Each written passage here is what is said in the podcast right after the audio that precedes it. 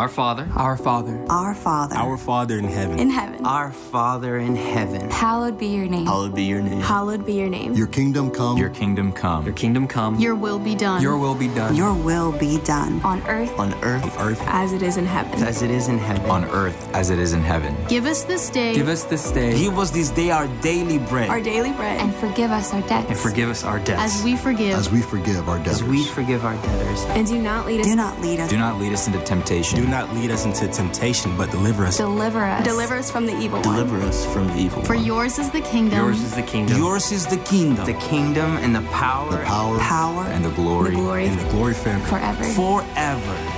Amen. All right, I want to welcome all of our campuses to the third week of our series entitled The Lord's Prayer. Come on, let's just welcome all those that are joining us.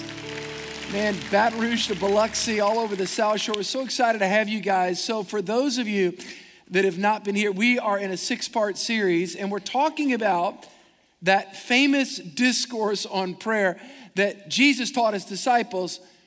We call it the Lord's Prayer. Technically, it's the disciples' prayer. One day, one of the disciples saw Jesus. Again, this was a routine. Jesus prayed over and over. The Bible says that he would get up early in the morning and he'd go to a solitary place and there he'd pray. And one of the disciples asked him one day, Lord, Lord, teach us to pray. It's in that discourse that for thousands of years, nearly 2,000 years now, people have been reciting the Lord's Prayer. Now, I want to say just a couple things about that. The Lord's Prayer, there's great power anytime you declare this scripture, anytime that you recite any scripture in the Bible, there's great power. I do want to say, I believe the Lord intended more than us just reciting it. I actually believe there's six topics that we can pray through this. Today, I want to talk to you about what does Jesus mean when he says, Give us this day our daily bread.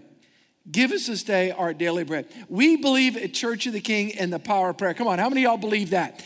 We believe that God answers prayer. Matter of fact, reminds me of a story of an older woman. She was a widow and she was on a fixed income and she often found herself strapped financially, but she was a prayer warrior.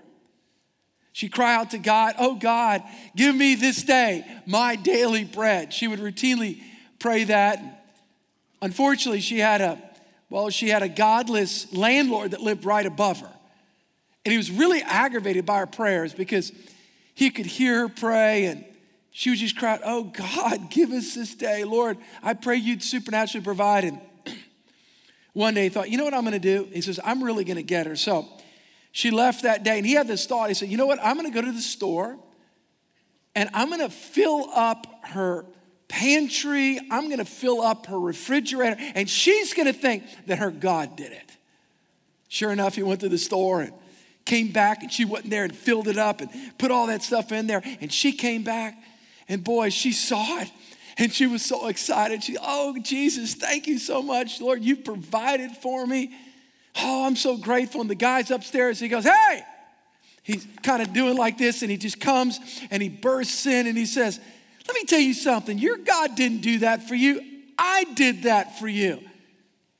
She's responded very boldly. She says, Well, the devil may have delivered it, but God sent it. Come on. Isn't that right?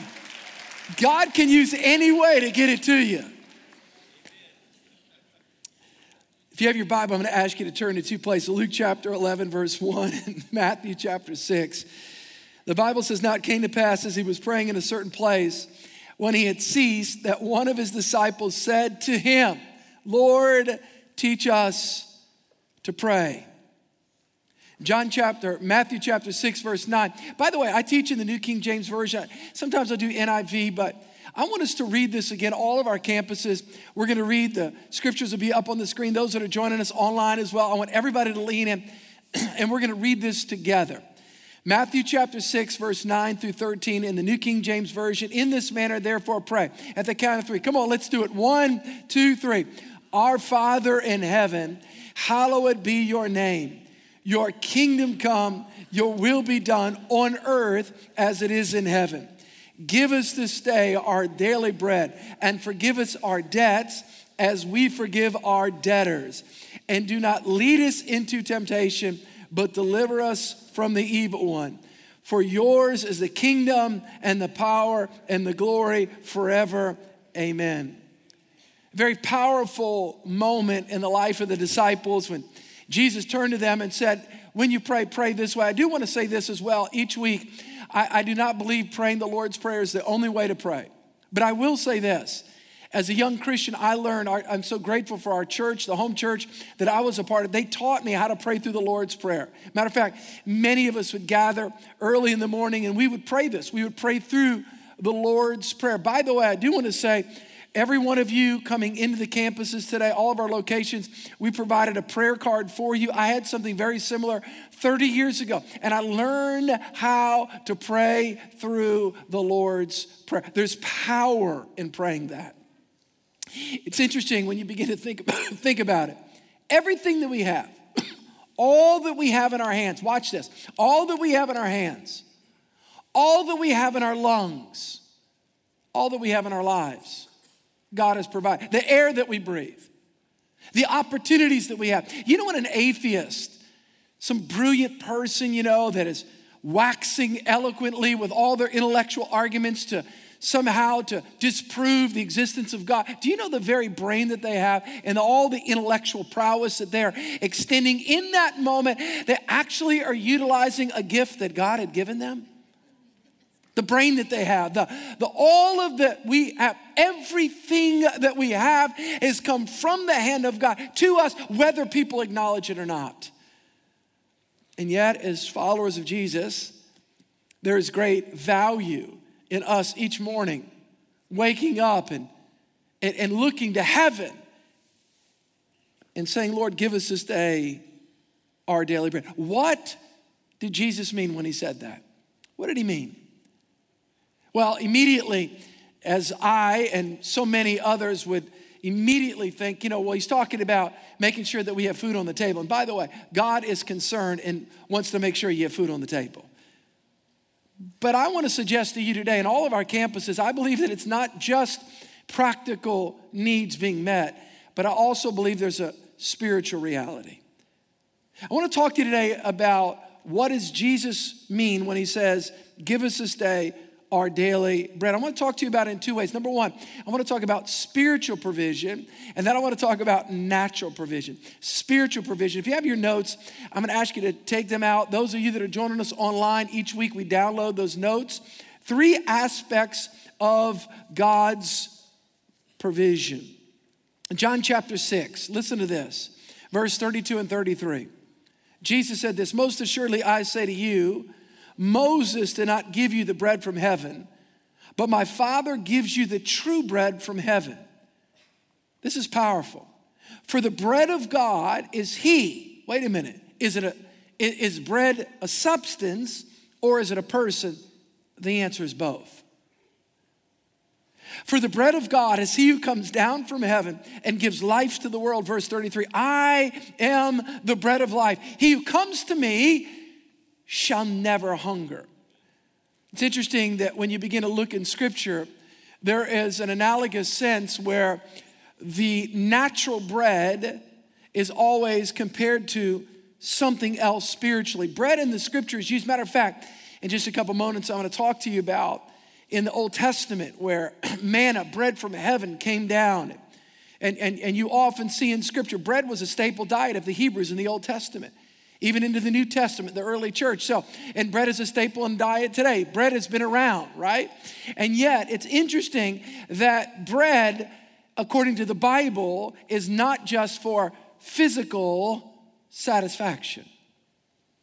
The reality is, we are not a body that has a spirit, but we're actually a spirit that has a body. In other words, when you look in the Bible, the Bible doesn't just talk about physical bread, it also talks about spiritual bread. Jesus said that I am the bread that came from heaven. What is he talking about? I am the bread. So we look up, what does it mean that he is the bread? It's amazing in our culture today how we will acknowledge our physical world, and we rightly should. There's a physical world. We live in a physical world, right? And we interact and interface with the world through what we can see, what we can smell, what we can taste, what we can touch, what we can feel. And we can see bread physically. We can taste bread physically. We can smell bread physically. There's, a, there's an interfacing that we can have with our natural senses as we eat physical bread. But Jesus is talking about another bread. Because you're not a body that happens to have a spirit. But you and I actually are a spirit that has a body. Matter of fact, your spirit's gonna live forever. Your body's not gonna live forever. And he's talking about, he said, I am the bread of life that comes down from heaven. How often we put such an emphasis, and rightly so, we should be concerned with natural bread, but how often do we neglect spiritual bread? I uh, had a conversation with a guy one time. He's a friend of mine. He goes, Steve, you may not know this about me. I didn't know what he was going to say. He goes, but I'm like, like I'm a real foodie. Like I'm a foodie. Like I know like food, like I analyze things. I know what's going on and like like like I'm really into it. And I'm like, well, that's amazing. He started breaking it. I couldn't, I was amazed by how much he knew about food and, and, and just all the strategies and recipes and stuff. And, and he says, when this and this and this culinary cuisine and this and all. And I thought, man, you, you know that so much. And I remember thinking to myself, man, because I knew him and he was a friend and, and, and he, was, he was a Christian, but, but he wasn't really where he needed to be. He needed to grow. And I thought to myself, I didn't say it, but I wish I would have. I know you're a natural foodie, but boy, it sure would would help if you'd become a spiritual foodie. Boy, if you had such a passion for spiritual food as you had for natural food, your life would be a lot different. Jesus one day had an encounter with the devil. And with the devil, it was 40 days that he was in the wilderness and he was fasting and he was praying. And you guys know what happened. Remember, here comes the devil. And he has this interfacing and this interacting with Jesus and he knows that Jesus has come out of fasting. By the way, when you come out of fasting, you're spiritually strong, but, but you're physically weak. And he knew that he was going to take advantage of Jesus because Jesus was weakened and he saw some stones. You guys remember this? And he says, Jesus, if you are who you said you are, why don't you just turn those stones? You can do this if you're the Son of God. Just turn those stones into bread. And remember what Jesus said? It is written, right? Everybody say, It is written. Man shall not live by what? Come on, say it. But by every what? Say it. That comes out of the mouth of God. What was he saying? Here's what he was saying. Friends, listen to me. Jesus was saying, although physical bread is important, although we have to have our physical appetite, we, we, we have to have that satiated, there's something much deeper on the inside of mankind something that craves on the inside we, we can go to the finest restaurants in the world and we can sit at the finest banquet tables but if we don't feed our spirit there's an aching in our heart. Men shall not live by bread alone but by every word that proceeds out of the mouth of god. Jesus was actually quoting deuteronomy chapter 8 verse 3 so he's humbled you allowed you to hunger and fed you with manna which you did not know. That was manna that came down nor did your fathers know that, that you might make known that man shall not live by bread alone. Man shall not live by bread alone. Pastor Steve, is God concerned about my family? Is he concerned about having food on the table? Absolutely. Of course he is. He's a father and a provider. Jehovah Jireh, the Lord, thy provider. But there's something deeper. I wrote this down how often the problem is not whether we forget our physical needs, the problem is how often we forget our spiritual needs. Man shall not live by bread alone. Man shall not live by physical bread alone. Man shall not live by just worrying about physical bread. But there's something much deeper.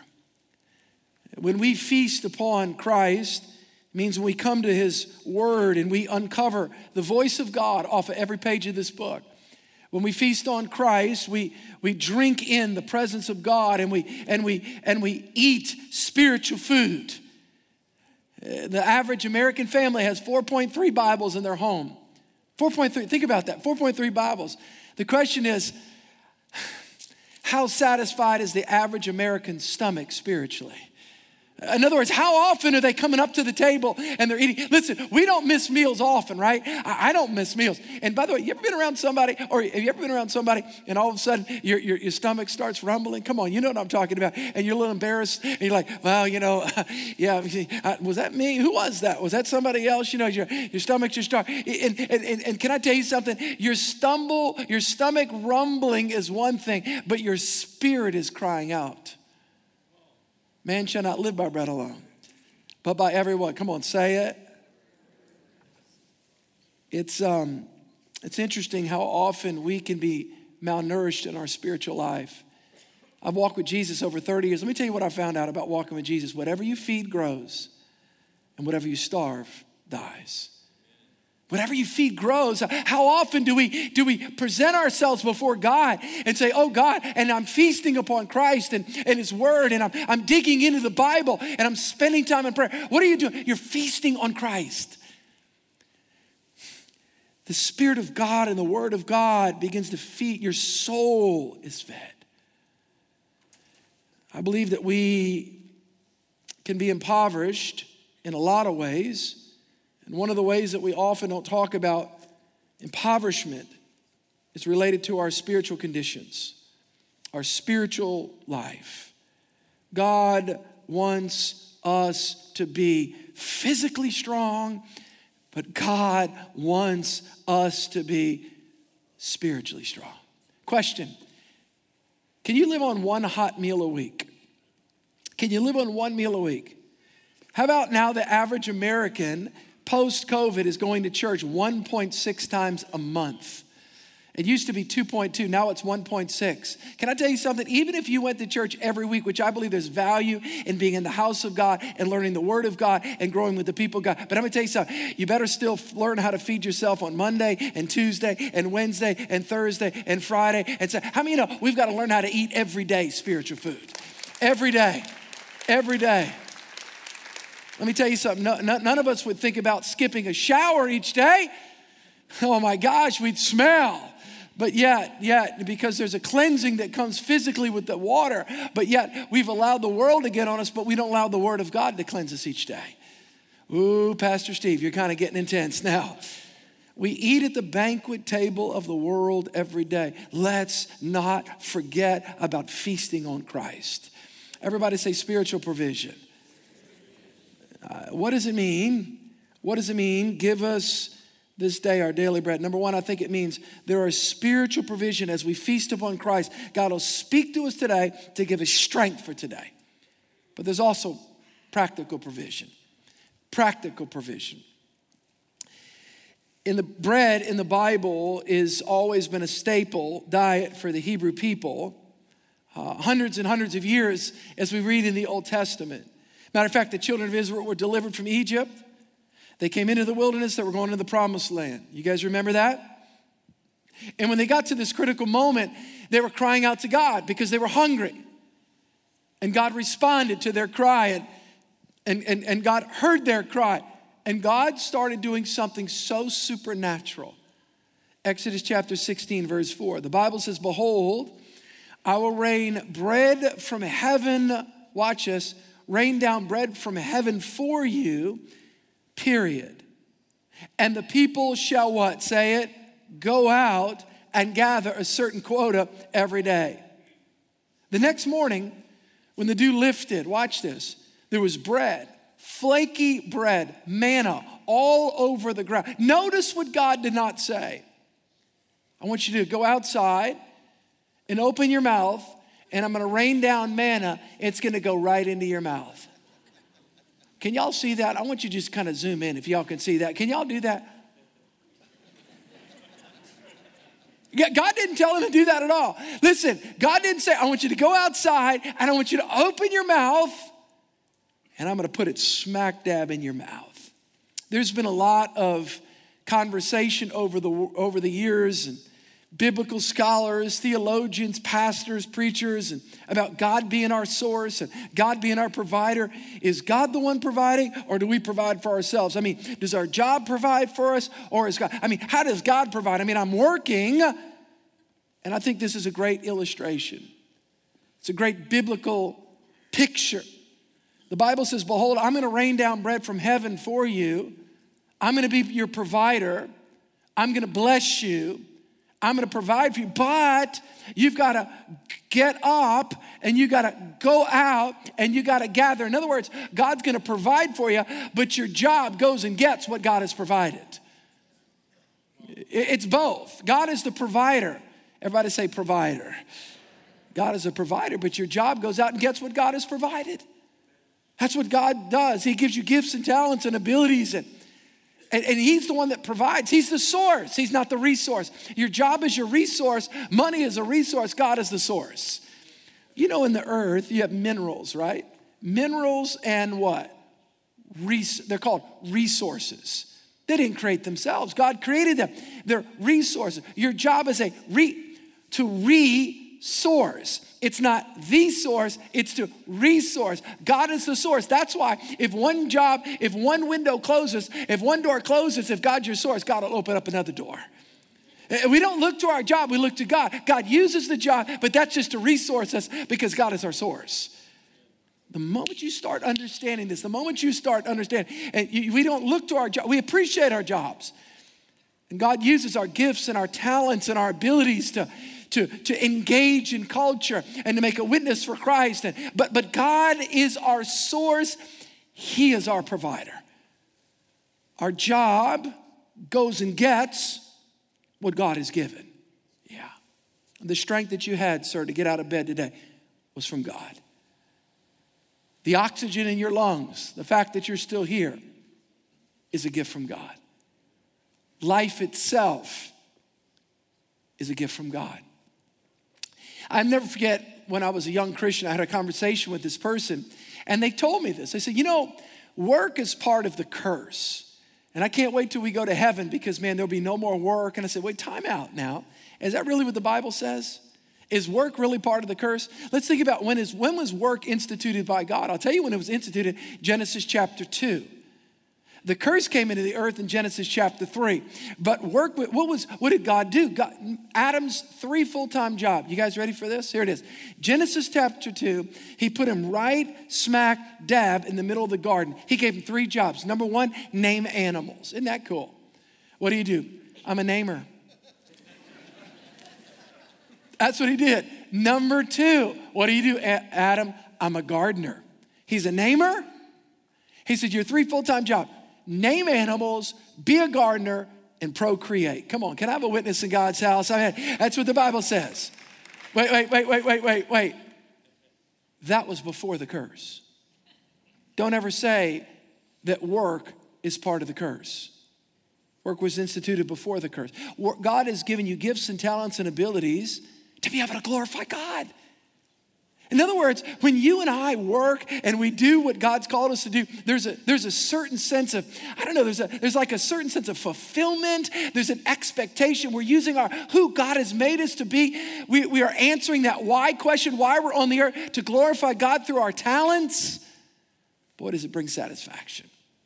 Proverbs chapter 14, verse 23 all hard work brings a profit, but mere talk leads only to poverty. Work is a good thing 1 Thessalonians chapter 4 verse 11 aspire to lead a quiet life to mind your own business and to work with your own hands as we commanded you that you may walk properly towards those who are outside and that you may that you may lack nothing. Work is not part of the curse. Work is ordained by God but your job is not your source.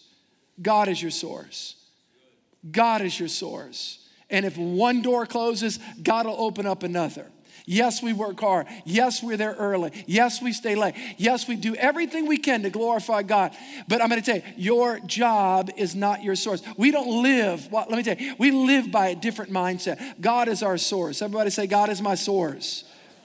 We look to God, we look to God, we look to God. Our job merely goes and gets what God has already provided. Yeah, yeah, that's what our job is.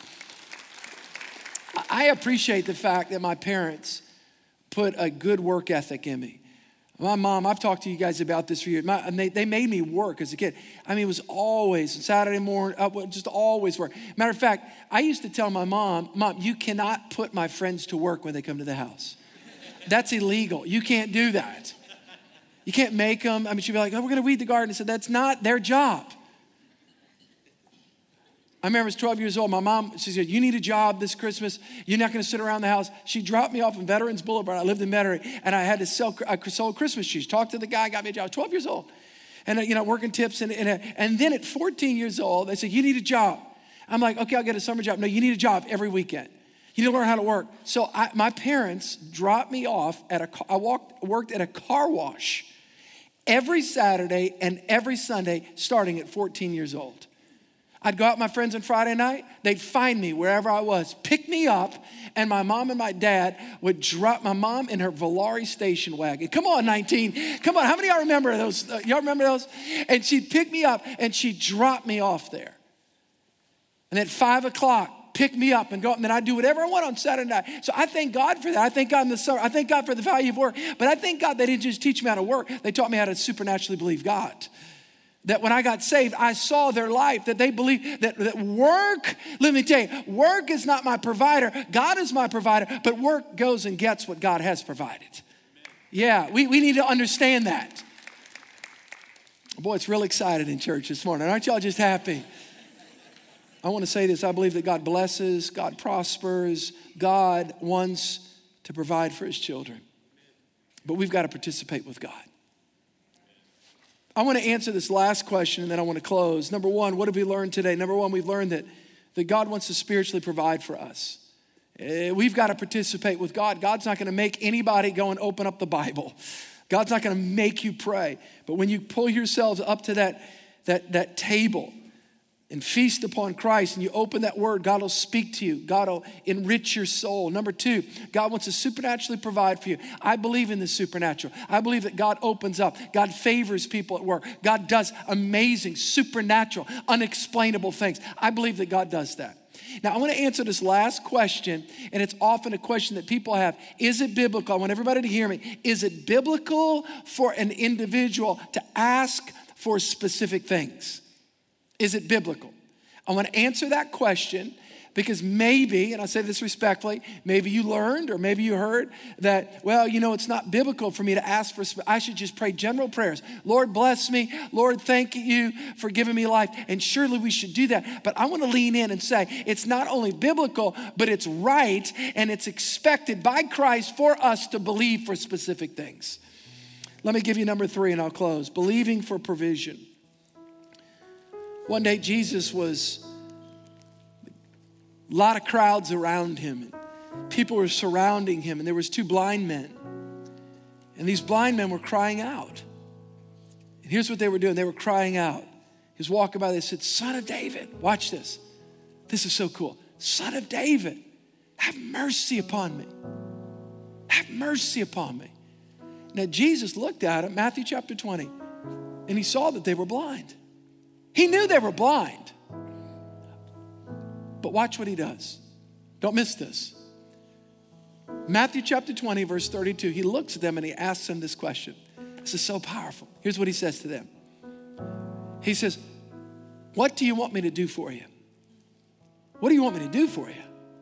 Let me ask you a question. Do you think that Jesus didn't realize that they were blind? That's not a trick question. Let me ask everybody again. Let me ask the other five congregations that are watching. Okay. Are you guys, do you think that Jesus didn't know that they were blind? Yes or no? The answer is Okay. Let me let me ask it differently. Do you think, come on, y'all, come on.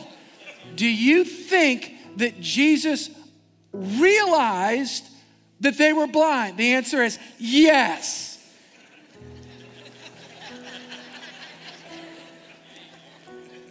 Okay. That's an important question and answer. It's like somebody said one day, said, you know, I heard a preacher, I say this respect, I gotta be careful. But I heard this preacher, you know, even God doesn't know where you are. And he, he was talking about this, Adam, I, I say this so respectfully, but he said, you know, Adam was hiding from the Lord. He's hiding behind a bush. Y'all remember that after he sinned? You know, he said, Do you think that God was going, Adam, where are you? I can't see you behind that bush that I just created. Anytime God asks anybody a question in the Bible, it's not because he doesn't know the answer. He wants you to know that he knows that you now have to answer that question. Uh, do y'all, are y'all with me? Let me tell you, God was not asking Adam because God didn't know. God wanted Adam to locate where he was. Uh, I'm behind the bush. Now, watch this. Pastor, why is it important for us to ask specific things? I'm gonna tell you why. Because God wants you to know that He knows and He can hear that when you ask for specific things, watch this, and then He answers that specific thing, you know what happens? It strengthens your relationship with Him. Now, now watch this, now watch this, watch this. I'm answering the question, three things I taught you today. What does it mean? Give us this day our daily what? Say it bread. Number one, spiritually, God wants your spirit to be bold, strong, and enriched with the life of God through His Word, through His Spirit. Number two, God wants to meet you practically. Your job is not your provider. Your job goes and gets what God has provided. He's the source. Your job is the resource. But what I'm answering now is Is it okay for me to pray? God, I pray for that contract. Lord, I pray for that deal to close. Oh, God, I pray for that son. God, I pray for you to heal this. Is it okay to pray specific prayers? You bet it is. Listen, watch this. Watch. Here it is. Here it is. Look at verse 33. Some of you guys, this is going to help you so much in your prayer life. Look at verse 33. Here's what, here's what. Lord, that our eyes may be open. I tell you what we want, Lord, that our eyes can be open, that we can see. Is it okay for me to ask that? I'm specific. Um, you ask it first. Okay, let's ask it together. Because all we've prayed before is, Lord, bless us. Now we're going to get real specific. Is this biblical? Okay, God, that we can see. Let's see what he says. Okay. Was that okay? Was it okay to pray for my job about that? Was it okay to pray for my kid? Was it okay for me to pray to get into this school? Was it okay? Was that okay? Is it okay? Is he mad? Okay, here it is. Here's his response. So Jesus had compassion and touched their what? Come on, say it. Touched their what? Their ears. No. He touched their what? Come on, say it eyes. And immediately their eyes received what? Say it sight.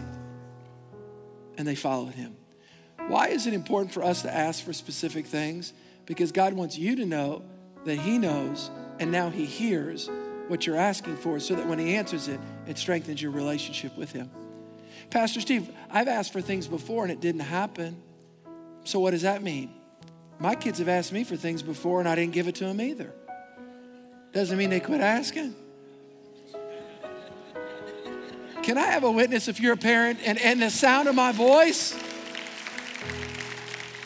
Maybe it's because I knew that they didn't need that, but it didn't stop them from asking. And by the way, the Bible says ask. Everybody say ask. Keep on asking, keep on knocking, keep on seeking. It's okay to ask. It's okay to ask. Pastor Steve, why is it important for us to ask. Why is it important for us to ask for specific things? Because God wants you to know that He knows and now He hears, so that when He answers it, you know it was not you, but it was God, and it'll strengthen your relationship. Sometimes things aren't answered.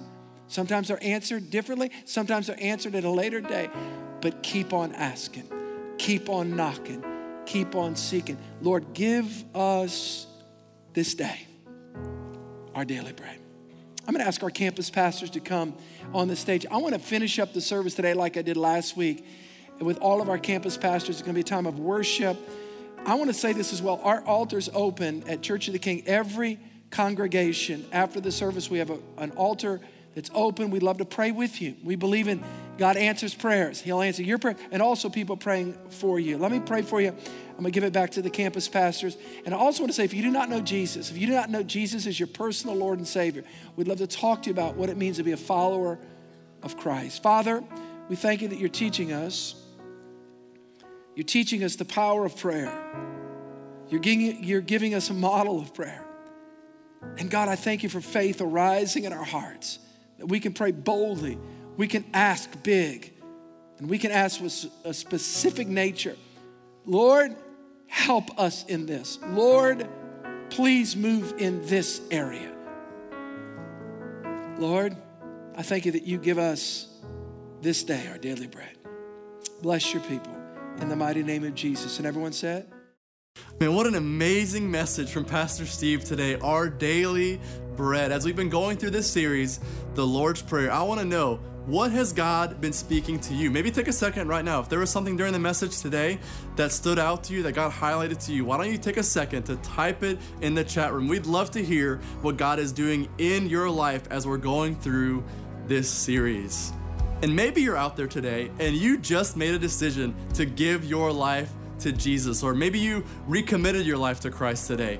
If that's you, we just want to say congratulations. We believe that that's the best decision that you could ever make. We're standing with you, we're cheering you on. And As your pastor, I'm proud of you. I believe that this is the best decision that you could ever make. But I also believe that we're not meant to do life alone, especially following Jesus. We're meant to do life in community. So, would you do me a favor and text the word decision to the numbers 822 822? Take your phone out right now, even in this moment and text that word decision. If you made that decision today, we would love for you to text that word on your phone, or you can click the link in the chat room. And really, what that allows me to do is to follow up with you, to hear your story, to connect with you, have a conversation, and see how we can best resource you, equip you, and really help you as you're beginning this brand new life of following Christ. The Bible even says that those who are in Christ are a new creation. The old has gone and the new has come. And that's what I believe for you right now that you're entering into a new life of freedom,